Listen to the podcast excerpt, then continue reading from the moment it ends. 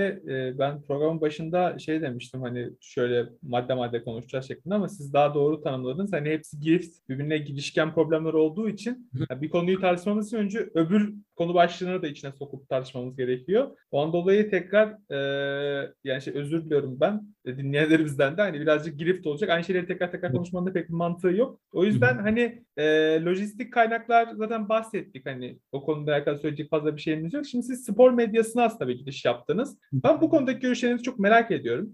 E, şimdi spor medyasında özellikle e, siz Sokrates olarak e, bir tarafı temsil ediyorsunuz aslında. Yani n- neden neden bunu böyle söylüyorum? Çünkü sonuçta mainstream dediğimiz ana akımdaki bazı insanların yorum kaliteleri, işte analiz, teknik analiz boyutundaki e, futbola kazandırdıkları ciddi anlamda düşmüş durumda. Yani kimse açıp da ne bileyim TRT Spor'u e, hala izleyenler var elbette. Hani YouTube'u YouTube açmayı bilmeyen insanlar da var ama sonuç olarak oradan da ciddi manada bir yorumcu akışı var. E, YouTube kanallarına, işte internet platformlarına vesaire gibi gibi gibi.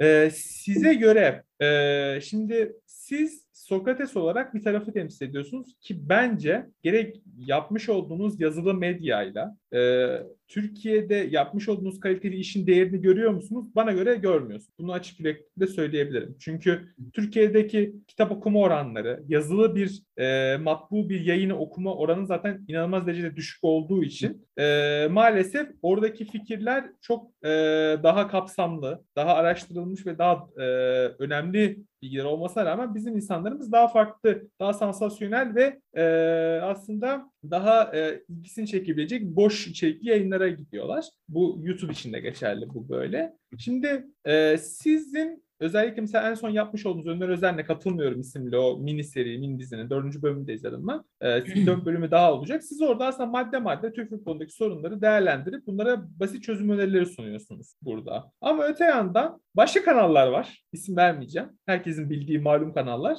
Ee, burada hep sansasyonel, işte e, futbolun e, geçmiş yani ana akım medyadan gelip aynı yorum e, bütünlüğünü koruyarak, aynı yorum dilini kullanarak orada yorum yapan ve değerlendirme yapan insanların olduğu bir platformda var. E, siz Sokrates olarak spor medyasının özellikle Türk futboluna katkıları hakkında siz bir yani Sokrates'siniz derken Sokrates çalıştığınız için böyle söyledim. Hani ne düşünüyorsunuz? Yani şöyle bu medya açısından konuşmak gerekirse dünyada da benzer iki farklı e, yapı var. Bunun hangisinin doğru hangisinin yanlış olduğunu e, tayin edebilecek bir konumda ben değilim bence kimse değil. Bu çünkü bir ürün sunuyor herkes ortaya. Bu ürünü kimin ne şekilde almak istediği tüketicinin karar vereceği bir nokta. Yani talep neyse ona göre arz vardır. Ee, ürünü sunarsınız siz. Onu alacak, onu talep edecek kişiler vardır. Onu talep etmeyecek kişiler vardır. Başka bir ürün sunan ve onu talep edecek başka tüketiciler vardır. Bu bence dünyanın her yerinde aynı. Yani Türkiye'deki spor medyası özelinde konuşabilecek bir yetkinliğim olduğunu ben çok düşünmüyorum. Çünkü bu meslekte benden çok daha uzun süredir var olan kişilere e, bir saygısızlık olabilir bu. Ama e, şunu söyleyebilirim ki spor medyasının e, bu hale gelmesi de bence bir sonuç.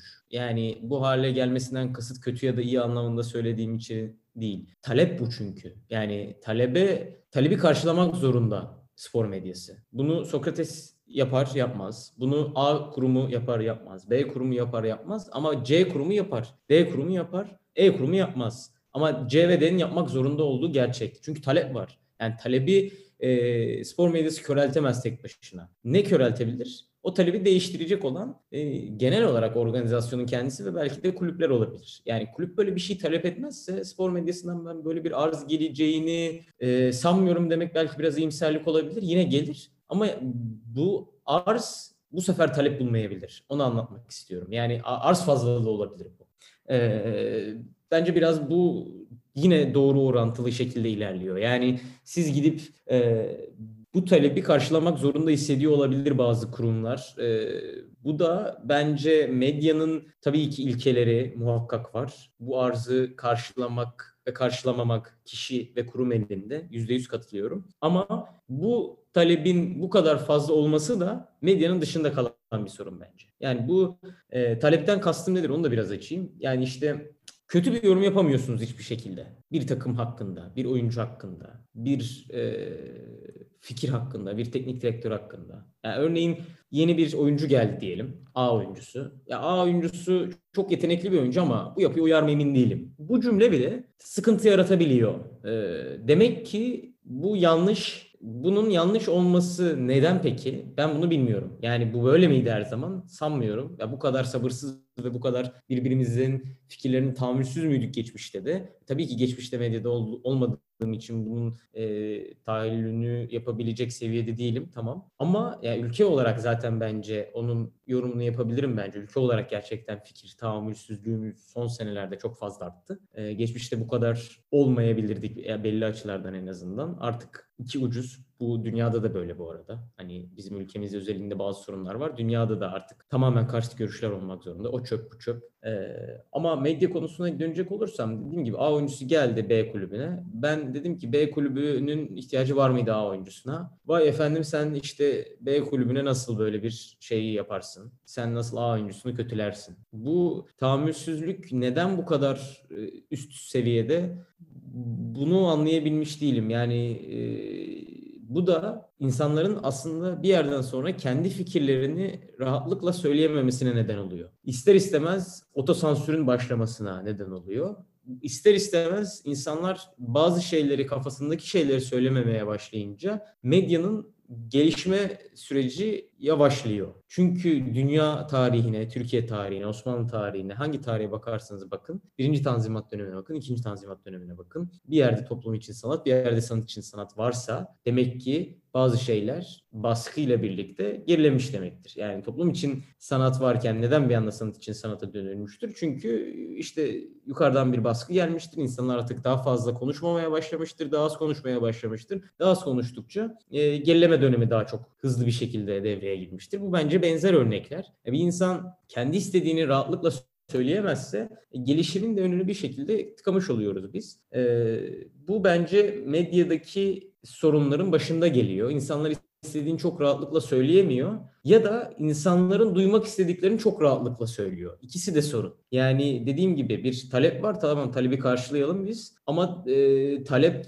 çok saçma yerlere gittiğinde de bu talebi karşılamak zorunda olmayalım. Yani kendi arzımızı da verebilelim bazı noktalarda onu demek istiyorum ben. Kendi fikirlerimizi de e, söylemekte e, bir beis görmeyelim. Ya biz bir, bir beis gördüğümüz için söylemiyorum bunu. Elbette söylüyoruz ama bazen herkes e, medyadaki tam olarak kafasındaki şeyleri söyleyemiyor bence. E, bu da dünyada da yine var bu. Yok demiyorum her e, medya çalışanı buna benzer şeyler yaşamıştır. Sadece spor medyası değil, e, siyasette de, ekonomide de vesaire. Ama e, bu kadar kolay olaylardan, bu kadar küçük olaylardan dolayı yaşanmış mıdır ondan çok emin değilim. Farklı örnekleri de çok bilmiyorum açıkçası. Ama bu bence biraz hepimiz adına üzücü bir durum. Yani benim ya da sizin siz bile ya da ortalama bir Twitter kullanıcısı bile kendi fikirlerini söylediğinde çok alakasız bir şekilde saçma yollara gidebiliyor bu noktalar. Ya üslup doğruysa, tamam bazen üsluplar yanlış yere kayabiliyor. Ben buna hiçbir şey demiyorum. Üslup doğruysa benim fikrim A oyuncusunun B takımında yeterli olabileceği düşüncesinde değil demek. E çok büyük bir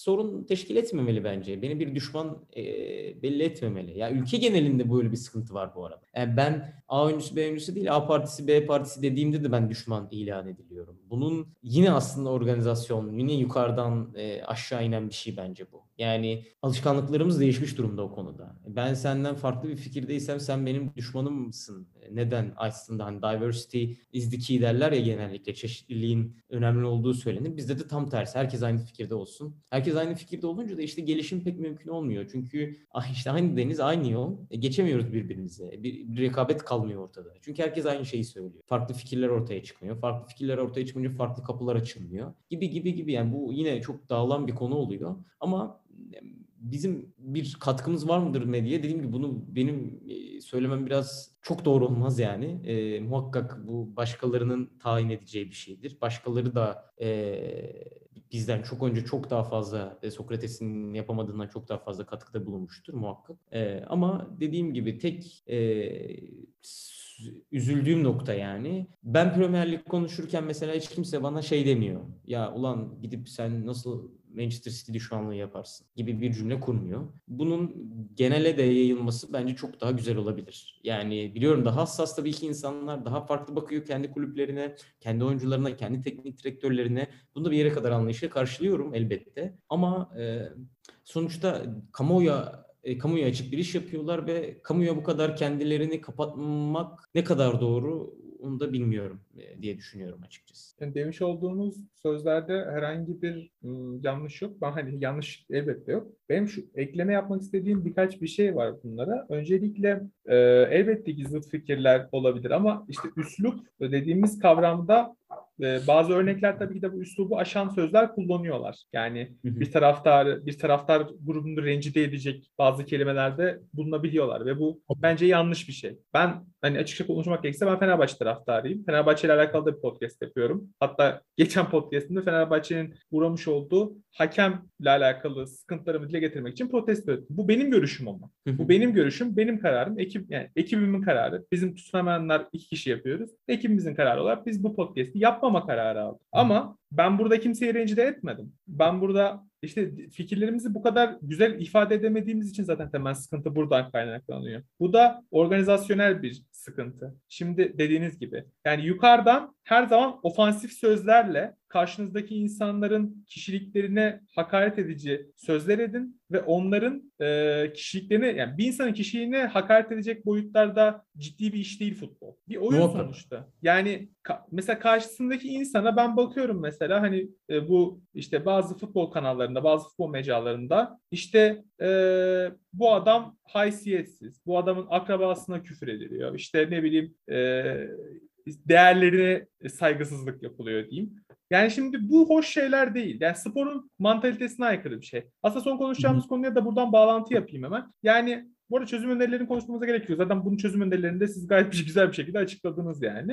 Ee, taraftar niteliği aslında burada çok önemli bir şey taşıyor. Şimdi e, siz bir sporda, sporun birleştirici unsurlarını biz olimpiyattan olimpiyata hatırlıyoruz ama aslında en önemli şeylerden birisi futbol için de bu böyle. Biz futbolu eşit şartlarda ve e, aslında herkesin birbirini yenebilmesi, o mücadele ortamı yüzünden biz bu e, oyunu seviyoruz. Ve yapılan saygısızlıklar, futbolu çok sanki hayat memat meselesiymiş gibi görüp de insanların birbirlerine olan işte sen haysiyetsizsin, sen şöylesin, sen işte e, bilmem ne şeref yoksunusun falan gibi sözler açıkçası hem çok bayağı hem de hani futbol iklimine e, yardımcı olacak şeyler değil. Özellikle ben sizin yapmış olduğunuz işteki zorluğu şöyle iyi anlayabiliyorum. Sadece işte yapmış olduğunuz Sayın Mehmet Demirkol'la yapmış olduğunuz po- e, YouTube şeylerinde, programlarında belki de en fazla izlenen po- şey YouTube programımız o oluyor herhalde. Yani e, aşağı taraflarda işte ne bileyim Kaş'ın şöyle oynadı, sen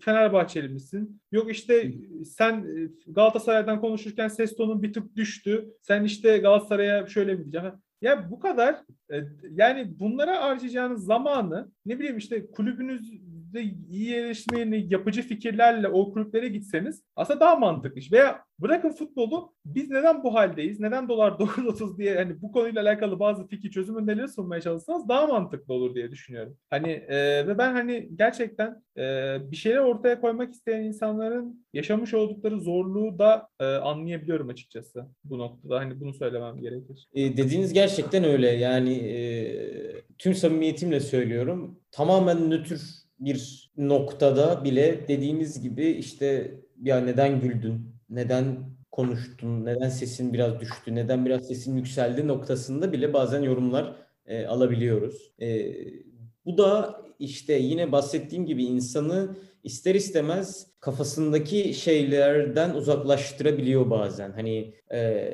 çok motomota dönebiliyor bazen işler. Tabii doğru, evet, aynen katılıyorum, katılmıyorum. E, bence de öyle, kesinlikle noktasına kadar ilerleyebiliyor. Bir yorum katmak bazen e, ya aman burada yorum katmayayım çünkü işte e, farklı yerlere, yanlış yerlere bazen gidebilir bile e, olabiliyor bazen. E, bu taraftarların bu noktaya gelmesi bir bence şununla alakalı yine ekonomi. Çünkü muhakkak Türkiye'de e, taraftarlık müessesesi, kulüp aşkı, oyuncu aşkı yıllardır inanılmaz bir boyutta pozitif anlamda söylüyorum bunu. Çok büyük bir bağlılık var ve bu bağlılık e, günden güne artıyor. Bu İngiltere'de de böyle, Güney Amerika'da da böyle, Asya'da da böyle, farklı sporlara. Ee, Avrupa'nın diğer ülkelerinde de böyle, Amerika'da da böyle. Tamam bunu biliyoruz. Türkiye'de evet bu biraz daha farklı. Güney Amerika'ya benzer bir konumda, Doğu Avrupa ülkelerine benzer bir konumda bir bağlılık var. Havalimanında karşılamalar, çok büyük protestolar vesaire. Ama e, futbolu ben demiyorum ki asla ya bu bu kadar büyük bir mesele değil. Bu, bu kadar büyük bir mesele haline getirildi bence. Çünkü insanların tek uğraş noktası bir yerden sonra futbol olmaya başladı. Çünkü bir kere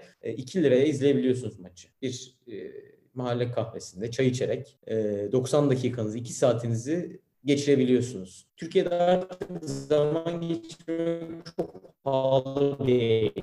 Bu yüzden futbolu bedavaya e, takımınızın işte fotoğraflarını beğenebiliyorsunuz. YouTube'dan özet izleyebiliyorsunuz. internetten özet izleyebiliyorsunuz. Canlı olarak izlemek istiyorsanız hadi 5-10 liraya bir çay kahve içerek e, futbol müsabakası takip edebiliyorsunuz. Bu 5-10 liraya neredeyse 5 saatinizi işte öncesindeki sohbetler, sonrakisinde sohbetler, anlık olarak maçın izlemesi 10 e, liraya 5 saat geçiremiyorsunuz hiçbir yerde. Burada da ben bunun bir e, korelasyon olduğunu düşünüyorum. Yani iyiden iyiye bağlanma da böyle gerçekleşti bence. Artık gerçekten Türkiye'de kulüp taraftar sayılarındaki artış, bağlılık benzer bir noktada gibi geliyor bana. Mesela sosyal medyada galip gelme diye bir kavram oluştu. Hani sosyal medyanın şampiyonu bu takımdır sosyal medyada bizi yenemezsiniz gibi. E, sosyal medyada neden bu kadar fazla insan var? Niye bu kadar sosyal medya kullanıyoruz? E tabii ki dünyada da inanılmaz bir boyutta sosyal medya ama yine dediğim gibi başka şeylere vakit ayırmak çünkü çok pahalı Türkiye'de. Bir sinemaya gitmek pahalı. Yani bir sinemaya gittiğinizde sosyal medyayı bırakıyorsunuz biraz bir kenara. Tiyatroya gittiğinizde, yürüyüşe çıktığınızda, bisiklet sürdüğünüzde, e, seyahate çıktığınızda. Hani demek istediğimi anlatabildim mi? Ya Türkiye'de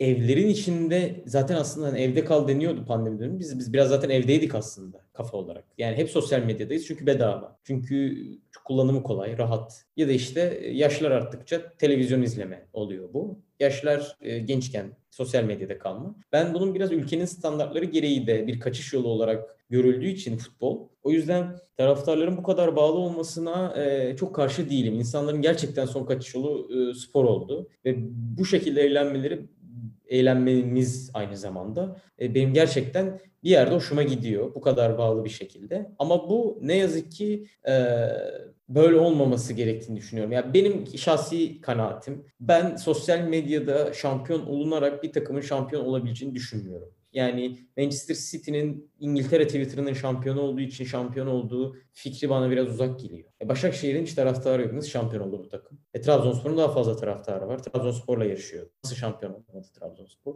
Yani bu biraz bana dışa vurumculuk da arttıkça bu da iyice artık dışa vurumculuk gibi gelmeye başladı. Yani büyük resme bakalım. Ee, işte bunlar bizi kötü yönde etkiliyor. İşte siz birlikte kenetlenelim. Bu bu arada Ali Koç geç yani yakın tarihte söylediği için Ali Koç özelinde söylemiyorum bunu. Her kulübün taraftarı yapıyor. Herkes ya şöyle bir lig düşünün. 20 takımın 20'si de ben hatırlıyorum gerçekten neredeyse öyle bir hafta olmuştu geçen sene. Varla ilgili ya da hakemle ilgili kara gün, kara gece böyle açıklamalar yayınlamıştı. 20 takımın 20'sinin de bu kadar etkilendiği bir organizasyon olması ne kadar zaten yani mantıklı. Ya bu çok garip geliyor bana. Hani e, böyle bir şey olamaz. Ya da dediğim gibi e, şu an Hatay Spor Lig'in ikincisi. Hatay Spor'un sosyal medyası mı güçlü? Camiası mı güçlü? Niye Ömer Erdoğan? Bu biraz bir de teknik direktörlerin yaptığı işi küçültmüyor mu sizce Yani teknik direktörün yaptığı işi küçültüyor, yöneticinin yaptığı işi küçültüyor. Kendi kendimize aslında yaptığımız işi biraz küçültüyoruz bence. Yani Yönetim müthiş bir altyapı oluşturuyor. Oyuncular geliyor, teknik direktör seçimi oluyor. Teknik direktör çok iyi işler yapıyor ama işte e, en kötü gidişte ya işte bize operasyon çekildi. O yüzden böyle olduk. Ya da tam tersi onların camiası güçlü o yüzden. Yani muhakkak bunlar etkendir camia etkendir, e, güçlü bir başkan etkendir, güçlü bir figür etkendir kulüpte. Ama bunlar yegane sebep midir emin değilim. Yani e, bilmiyorum ben katılmak istemiyorum diyeyim en azından. Her kulüpte şöyle bir şey var yani yumruğunu masaya vuracaksın çünkü bunlar bizi yiyor. Bu gerçekten böyle midir bilmiyorum. Belki ben çok safım. Gerçekten böyle ve ben böyle olduğuna inanmak istemiyorum ama böyle olduğu da bana inanılmaz fazla inandırıcı gelmiyor. Bir etkendir dediğim gibi. Elbette camialar arasında lobiler bu UEFA'da da böyle bu arada. Yani UEFA'da hangi ülkeye hangi Euro şampiyonasının gideceği hep bir e, lobiyle olduğu söylenir. 2016'da Fransa'ya gitmesinin, Türkiye'ye gitmesi, Platino ile gittiği söylenir vesaire vesaire vesaire. Ama bu tek etken midir? Yani Türkiye 2016'da Fransa'dan ev sahipliği alamamasının tek sebebi lobisinin olmaması mıdır? Yoksa altyapıda da sıkıntıların olduğu, ulaştırmada sıkıntıların olduğu, stadyumlarda sıkıntı olduğu mudur e, diye düşünüyorum ben. Yani toplayacak olursam da yine 2016 örneğinden vereyim Fransa-Türkiye. Euro 2016'nın Türkiye'ye verilmemesinin sebebi eğer gerçekten de Platini ise bizim buna yapabileceğimiz bir şey var mı? Varsa da ne kadar etkili olabiliriz? Tartışma konusu. Ama geri kalan şeyleri biz mükemmelleştirip daha iyi olabilir miyiz? Olabiliriz. Yine bizi seçmedilerse tamam olsun en azından bizim de artık daha iyi stadyumumuz var, daha iyi ulaştırmamız var, daha iyi altyapımız var, daha iyi bir spor kültürümüz var. Bunun aynısı bence kulüpler içerisinde geçer, içinde geçerli. Biz bu sene şampiyon olamadık mı? Tamam biz kadromuzu mükemmelleştirelim. Teknik direktörümüzle e, daha iyi bir anlaşma yapalım. Bilmiyorum daha iyi bir teknik direktör getirelim. Daha iyi altyapılar yapalım. Yani zaten başarı bir an sadece. 38. haftada Beşiktaş Göztepe'yi yendi, şampiyon oldu. Bir an. Bitti. Oraya kadar gelen ki yol önemli olan. Ve ondan sonrası bence. Yani şampiyon oldunuz. Evet mükemmel bir haz. Bir hafta kutladınız, 10 gün kutladınız ama 11. gün artık yeni sezon hazırlığını yapmanız lazım. Ee, o yüzden dediğim gibi başarı bir yol. O yolu bizim bence mükemmelleştirmemiz gerekiyor diğer taraflara bakmaktansa. Bunun taraftarlardan gelen bir talep mi yoksa yöneticilerin yarattığı bir ortam olduğunu hala kavrayabilmiş değilim. Ama bence ikisi de birbiriyle bağlantılı. Talep olmasa e, yöneticiler bu kadar fazla bunu e, söz getiremez. Yöneticiler bu kadar sözünü açmasa taraftarlardan bu kadar talep olmaz. Bence genel olarak bizim bir zihniyet değişikliğine ihtiyacımızın olduğunu düşünüyorum. Ee, dediğim gibi Başakşehir şampiyon oldu ee, ya da Başakşehir yani Türkiye'den örnek vermiyorum. Manchester City şampiyon olabiliyor. Tabii ki orada da inanılmaz büyük para. E, Lille diyelim. Hani en güzel örnek Lille. Luis Campos geldi. E, sportif direktör olarak bundan birkaç sene önce müthiş bir kadro kurdu. Bizim Türkiye'de e, birinci lige çıkartamadığımız Zeki Çelik'i sağ yaptı. Çok tartışmalı bir figür olan Yusuf Yazıcı'yı kadrosuna kattı ve e, yıllar boyu 30'undan sonra belki de Türkiye'de e, inanılmaz bir boyuta gelen Burak Yılmaz'la şampiyonluk kazanabiliyorsa dünyanın en büyük ekonomisine karşı e, demek ki bazı şeyler gerçekten sportif başarıyla da olabiliyormuş. Olabiliyorsa da ben bunun e, peşinden gidilmesinin herkes adına daha olduğu daha olumlu olduğu kanaatindeyim. Yani dediğim gibi belki biraz saflıktır vesairedir ama bu sene şampiyon olamazsınız sportif başarıyı nın peşinden koşarak. Seneye olamazsınız ama bu oyunla elbet olacaksınız. Bu misyonla elbet olacaksınız. Olmasanız bile e, siz daha farklı bir şeyler yapmış olacaksınız ve her anlamda büyüyeceksiniz. Yani oyunla büyümek bence hiç kimseye zarar vermez başka türlü büyümektense. Vallahi ağzınıza sağlık. Daha iyi özetlenemez diye düşünüyorum. Yani benim de aklıma şey geldi. Ee, okul sıralarında otururken mesela e, bir arkadaşınız vardır. E, işte anneniz veya babanız size sorar. E, sen işte oğlum niye 50 aldın? Bak arkadaşın 90 almış sen niye 50 aldın diye sorar. Siz ben daha az çalıştım demezsiniz de hoca bana taktı dersiniz. Veya Mesela, onun, o, o, onun onun işte şey e, kalemleri daha iyi yazıyordu. Benim kalemlerim o kadar iyi yazmıyordu. Aynen. Yani kendiniz dışındaki her şeyi suçlamaya başlarsınız. Ondan dolayı Aynen. bu bizim e, kolaycılığa kaçmaktır bu. Hani Aynen umarız öyle. bazı şeyler düzelir. Ben son sözlerinizi alarak yavaş yavaş programı kapatayım. Ee, ya bu verdiğiniz örnek çok benim de geçenlerde bir şey için kullandım. Tam ne için kullandım hatırlamıyorum ama şey demiştim ben de. Yani e, Tamam o çocuk 90 aldı çünkü sınıfın en zekisi diyelim ya da. E, sınıfın en zekisi. Tamam sen de 90 aldı ama sen 50 aldın. Bir sonraki sınavdan e, neden gidip 40 alıyorsun? Ya da neden gidip 51 alıyorsun? Neden 60 alamıyorsun? Yani bizim e, öyle de bir noktamız var. Ya yani biz e, bu sene şampiyon olduk ya da olamadık. E, gelecek sene bir de son olarak onu söyleyeyim. Benim en çok karşı çıktığı noktalardan bir tanesi bu. Ee, ya bize iki, durmadan ikinci olmak başarısızlık mesela. E, Leipzig durmadan ikinci oluyor mesela. Başarısız bir organizasyon mu Leipzig? Neden Şampiyonlar Ligi'nde yarı final oynadı bu takım iki sene önce? Neden durmadan oralarda? Ya oralarda olmak da bence çok kıymetli. Oraların e, takımı olmak. Ya, bilmiyorum muhtemelen herkes Beşiktaş'ın namalip şampiyonluğunu e, pardon namalip gruptan çıkmasını belki tercih edecektir Şampiyonlar Ligi'nde. Ee, ama Bence 4 senede bir Şampiyonlar Ligi'ne gidip bir kere işte gruptan çıkmak mı yoksa 5 sene üst üste Şampiyonlar Ligi'ne gidip 5 senede de Avrupa Ligi'ne düşmek mi? Bence 5 sene üst üste Şampiyonlar Ligi'ne gitmek daha kıymetli. Çünkü artık orada olduğunuzun o takım mesela Shakhtar Donetsk çok uzun süredir Şampiyonlar Ligi'nde inanılmaz başarılı değil. Ama her sene grupta görüyoruz Shakhtar Donetsk'i. Bence bu, gerçekten e, zor olan bu zaten. Yani bazen çünkü doğru kadrolarla, doğru oyuncularla bir şeyler yapabilirsiniz. Bu oyuncuların mı, teknik direktörün mü, organizasyon mu başarılı olduğunu tam kavrayamadığınız anlardır. Ama 5 sene üst üste oradaysanız or- orada organizasyon iyi çalışıyor demektir. Bence zaten kıymetli olan o organizasyonu çalışabilir hale getirmek. Ee, son olarak da dediğim gibi çok teşekkür ederim davetiniz için. Biraz uzun oldu. Biraz böyle sevmediğim tarzda hani çok böyle ahkam kesiyormuş ya da çok bir şeyler biliyormuşum Yo, gibi. Estağfurullah. Ee, umarım öyle olmamıştır. Ee, dediğim gibi aynı içerisinde bugün burada söylediğim şeyler dışarıda medya içinde söylenebilir ve haklıdır da. Bizim de gerçekten çok büyük eksiklerimiz var. Biz de bazılarını biliyoruz. Ee, bilmediğimiz de birçok vardır. Ee, tekrar çok teşekkür ederim davetiniz için. Ee, çok sağ olun. Ne demek? Ee, ben katıldığınız için çok teşekkür ederim. Ee, derginin de artık e, kaç gün kaldı? 10 gün. Hani spoiler vermiyorum tarihle alakalı ama yani ay sonuna Ee, geldik. Aynen pazartesi basım olacak galiba. Pazartesi teslim günü. İnşallah. Yani hani yani gerçekten çok yoğun bir döneminizde bize vakit ayırdınız. Hani Yok, e, yorgunsunuzdur da yani gece geç saatlere kadar çalışıyoruz. Bir de spor medyasının saati de yok. Hani benim 8 Ne yazık 5'e ki. gideyim döneyim. Aynen. Mesai yok pek. Hep mesai yok. Ee, sizin NBA anlatımınız da vardı sanırım değil mi? NBA anlatımları Ee, yok benim yok. Benim yok. Yani takip ediyorum ama benim yok. Ee, yani hani gerçekten zor. Hani futbolla uğraşıyorsunuz, yazılar yazıyorsunuz, araştırmalar vesaire falan. Yani sizin de keşke 8-5 bir işiniz olsaydı da normal saatlerde dönseydiniz ama key- keyif alıyorsanız tabii onu Muhakkak. diyebilecek bir şey yok. Aynen. Ee, ben çok teşekkür ederim. Ben de çok teşekkür ederim. Çok sağ olun. Ee, çok Davetiniz sağ olun. Tekrar e, nazik sözleriniz, alçak gönüllülüğünüz ve bize çok kapsamlı bilgiler verdiğiniz için. E, Aşil'in Yani- bağlarından olun. ne demek? E, Aşil'in bağlarından bugün bu kadar. E, gelecek bölümlerde görüşmek dileğiyle hepinize hoşça kalın diyoruz. Görüşmek üzere.